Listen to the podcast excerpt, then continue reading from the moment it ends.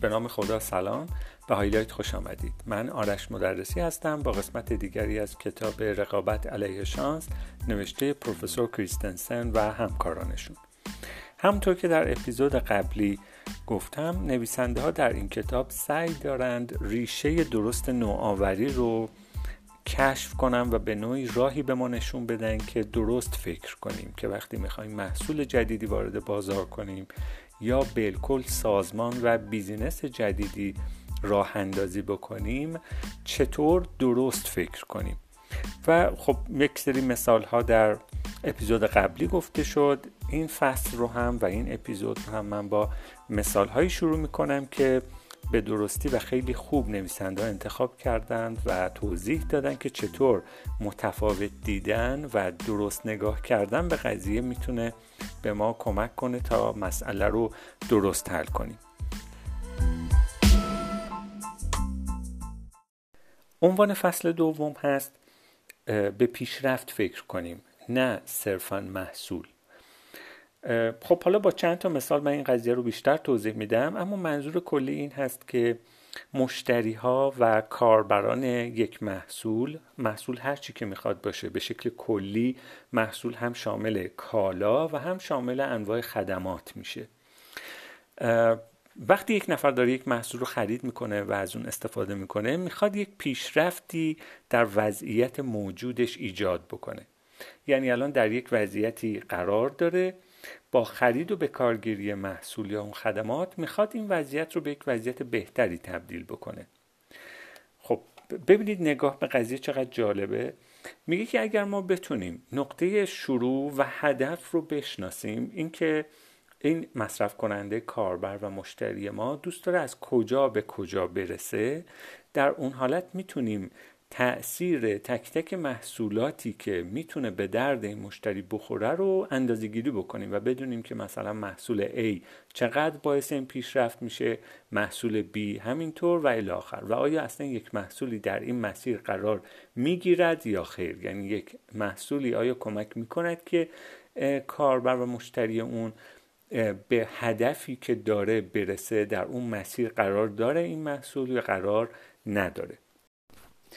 مثالی رو آوردن نویسنده ها که می‌تونه این مفهوم رو بهتر توضیح بده. میگن یک رستورانی برای مشاوره مراجعه کرد که محصول اصلی اونها میلک شیک بود.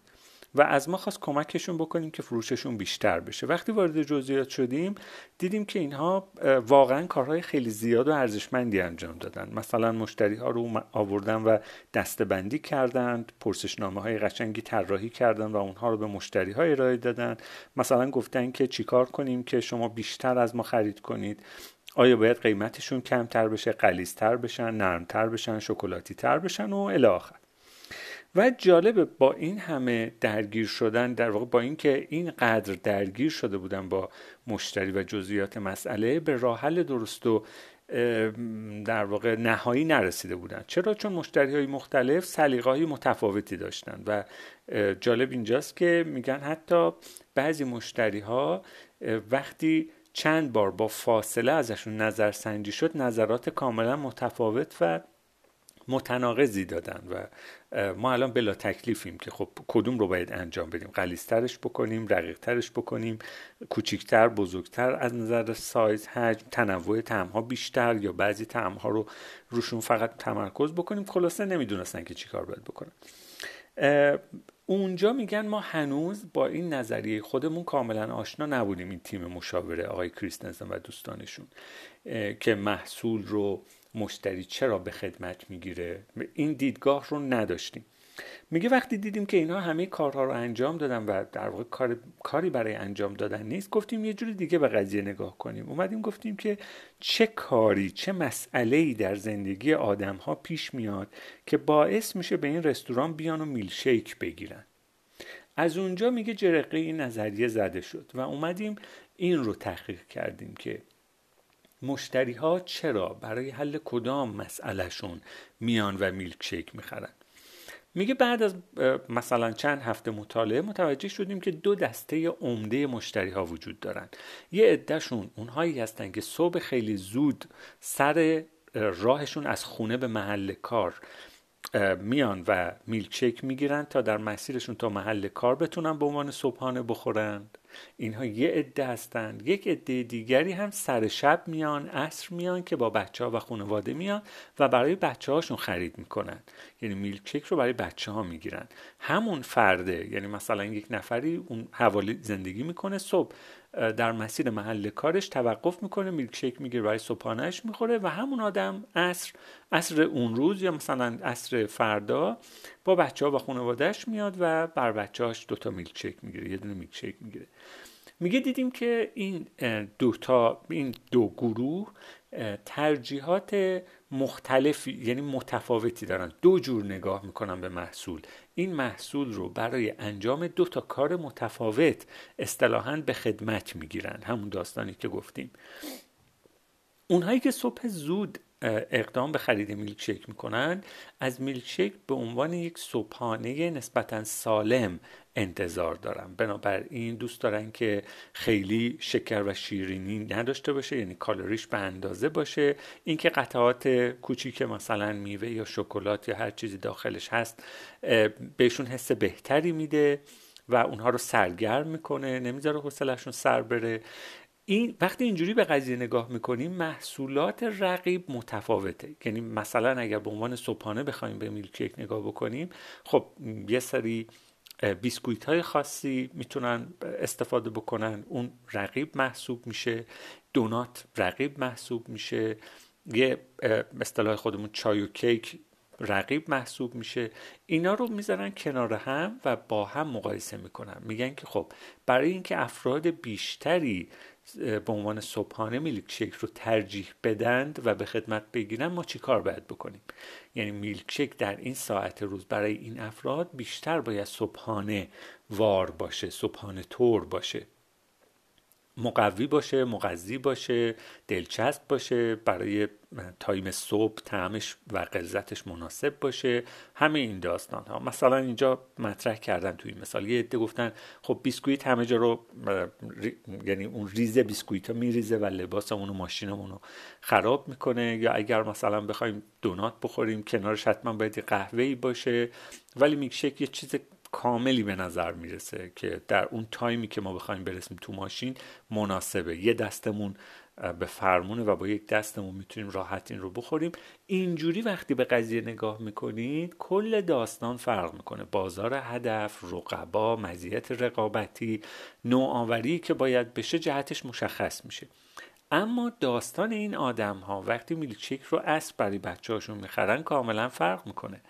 اونجا دیگه اصلا اینا مطرح نیست. اونجا بچه ها رو آوردن بیرون که بهشون خوش بگذره و خب حالا مثلا با یه میلکشیک می‌تونن اینها رو راضی بکنن. اونجا رقیب چیزهای دیگریه. مثلا بچه ها ممکن است با بازی بخوان که گرون قیمته یا بخوان برن شهر بازی.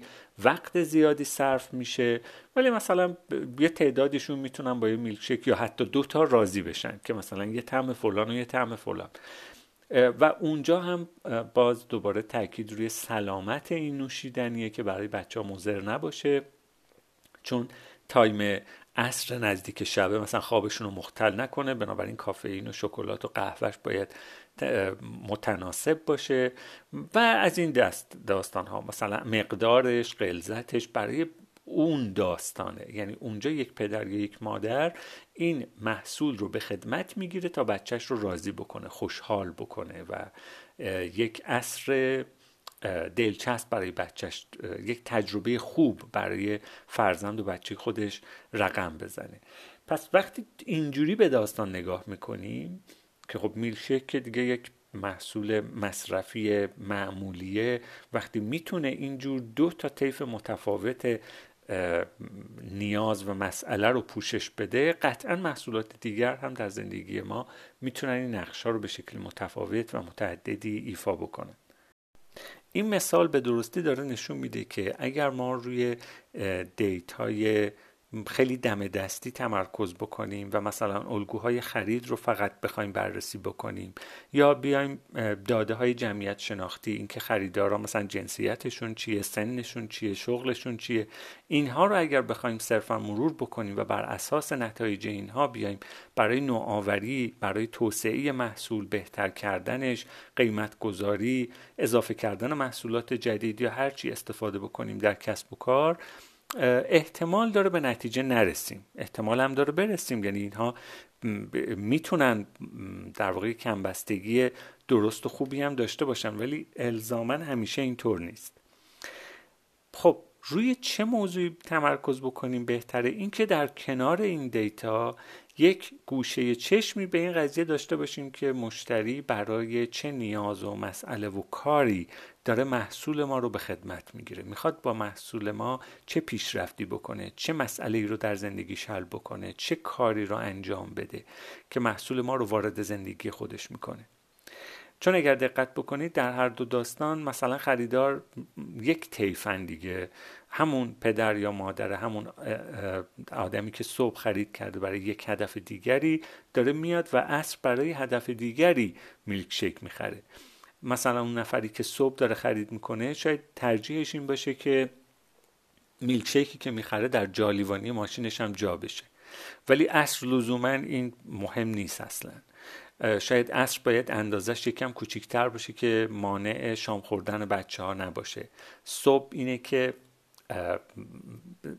سیر بکنه طرف و به عنوان یک وعده غذایی استفاده بشه. ولی اصر یک میان وعده فانتزیه. این تفاوت ها کمک می‌کنه مشتری های راضی تر و در نتیجه مارکت شیر و ولت شیر بزرگتر و بیشتری داشته باشیم. تاکید روی این داستانه و خب وقتی بحث دیتا و آمار و تحلیل داده ها مطرح میشه کار یکم پیچیده تر میشه. یعنی اینکه ما روی کدام data ها باید بیشتر focus بکنیم تمرکز بکنیم که در ادامه دو تا مثال هم برای این قضیه آوردن. مثال اول مربوط هست به داستان وبا در شهر لندن که سال 1854 اتفاق افتاده. خب احتمالا بدونید که تا قبل از اون حوالی یعنی تا اوایل قرن تا اواسط قرن 19 دیدگاه بر این بود که علت بیماری های مختلف در انسان ها عدم توازن مزاج هاست. می‌گفتن که یعنی یک باور باستانی و سنتی وجود داشت که چهار تا مزاج وجود داره در درون هر فرد و اگر تعادل و توازن اینها به هم بخوره بیماری اتفاق میفته ولی یک دیدگاه دیگری در عواسط قرن 19 مطرح شد به این شکل. یک آلودگی هایی بیرون وجود دارن چون هنوز شناختی از میکروب و باکتری و میکروارگانیسم و اینها که نبود. فقط می‌دونستن که همه بیماری ها عامل درونی ندارن. اینجوری نیست که داخل بدن انسان نشأت بگیره بیماری ها می‌گفتن یک آلودگی هایی بیرون وجود داره اسمشو گذاشته بودن میاسما یا مایاسما. به معنی آلودگی یک لغت یونانی هست. می‌گفتن این میاسما مثلا یک هوای آلوده ای هست تو هوا جریان داره و اگر به یک نفر برسه ممکنه اون رو بیمار بکنه. یا از طریق آب و غذا می‌تونه وارد بدن بشه. که خب پیشرفت خیلی بزرگی محسوب می‌شد. همین دیدگاه باعث شده بود که بتونن بهتر از زمان خودشون با وبا مقابله بکنن. چون می‌گفتن که وبا از طریق میاسما منتقل میشه. پس آتیش روشن می‌کردن فاضلاب ها رو میپوشوندن و جدا می‌کردن در مصرف آب خیلی دقت می‌کردن و این داستان ها اما بزرگترین تاثیر رو در این داستان وبای سال 1854 یک پزشکی به اسم جان اسنو گذاشت که اسمش در تاریخ پزشکی هم ثبت شده. ایشون اومد یک تحلیل آماری انجام داد. نقشه لندن رو باز کرد و نرخ رشد مبتلایان وبا رو اونجا ثبت کرد چند روز چند هفته و دید که خب در یک قسمت هایی از شهر خیلی عجیب و غریب رشد می‌کنه ولی در قسمت های دیگر اینطور نیست. رفتن تحقیق کردن دیدن. بله.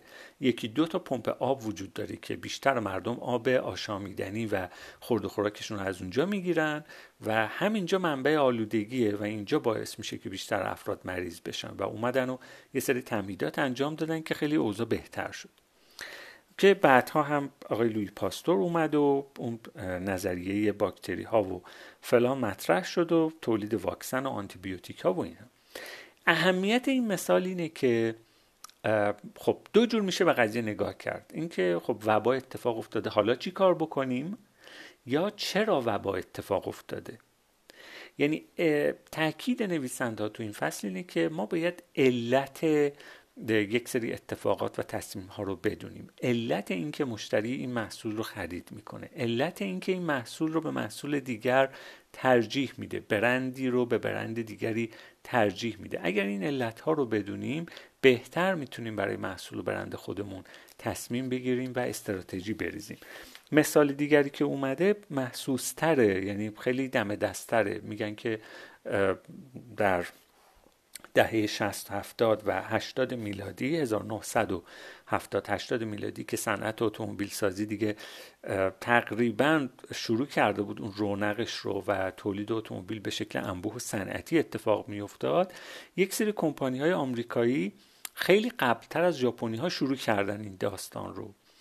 اما مسئله اینه که چون اتومبیل یک محصول پیچیده محسوب میشه داخلش چند هزار قطعه و اتصال و نمی‌دونم اینجور چیزا هست. کنترلش خیلی سخته که واقعا محصول بی عیب و نقصی تولید بشه.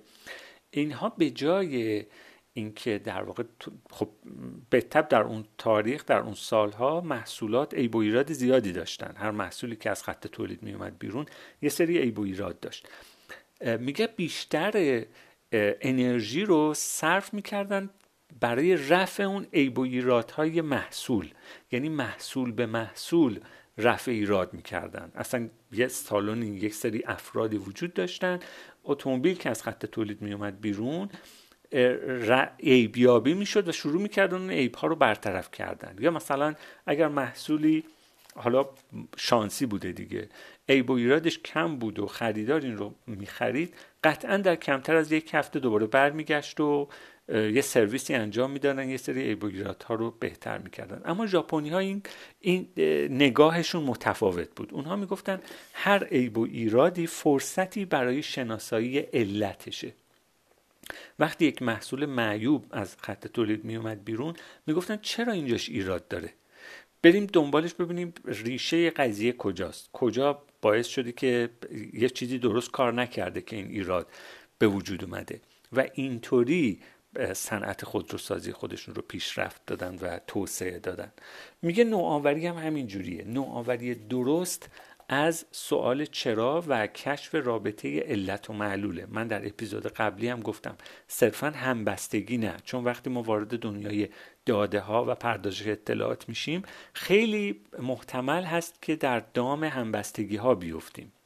حالا مثالی زدم در اپیزود یک که همبستگی کاملا مشخص بود که علت و معلولی نبود. اما همیشه اینطور نیست. یه سری داده ها هستن که خیلی احتمال داره این تله همبستگی ما رو به سمت علت و معلولی هم سوق بده. باید یه مقدار هوشیار بود و سراحتا و مشخصا دنبال علت و معلول بگردیم که علت فلان تصمیم چی هست علت فلان اتفاق در بیزینسمون در بازار چی می‌تونه باشه. خب تا اینجا این اپیزود رو داشته باشید تا ادامه داستان رو در اپیزودهای بعدی خدمتتون تقدیم کنم.